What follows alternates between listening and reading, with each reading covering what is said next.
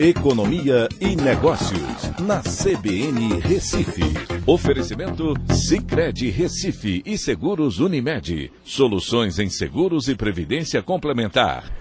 Olá, amigos, tudo bem? No podcast de hoje eu vou falar sobre as taxas de juros nos Estados Unidos que subiram e no Brasil que foram mantidas no atual patamar. Pois é, lá nos Estados Unidos, embora a inflação e a atividade tenham dado sinais de desaceleração, o mercado de trabalho segue ainda resiliente, né, o que deve fazer com que esse aperto monetário continue né, conforme tem sido sinalizado pelos próprios membros do Banco Central Americano. É, então, houve uma elevação num ritmo menor, de 0,25 ponto percentual, é, pelo Banco Central Americano, fazendo com que a taxa de juros por lá suba para o um intervalo de 4,5% a 4,75% ao ano.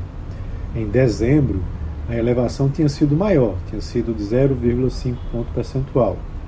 Mas o presidente do Fed, né, o Jeremy Powell, disse que por conta do mercado de trabalho continuar bastante aquecido, ele ainda vai continuar fazendo novas elevações de taxas de juros né, nos próximos, nas próximas reuniões. E aqui no Brasil, a gente teve a decisão do Comitê de Política Monetária, o COPOM, referente à nossa Selic ela foi mantida em 13,75%, né, e isso fez é, com que, na realidade, atendesse às expectativas do mercado. Certo? Então, o Comitê de Política Monetária ainda divulgou o seu comunicado né, dizendo que há diversas preocupações da conjuntura internacional e nacional e enfatizou bastante a questão da política fiscal aqui no Brasil.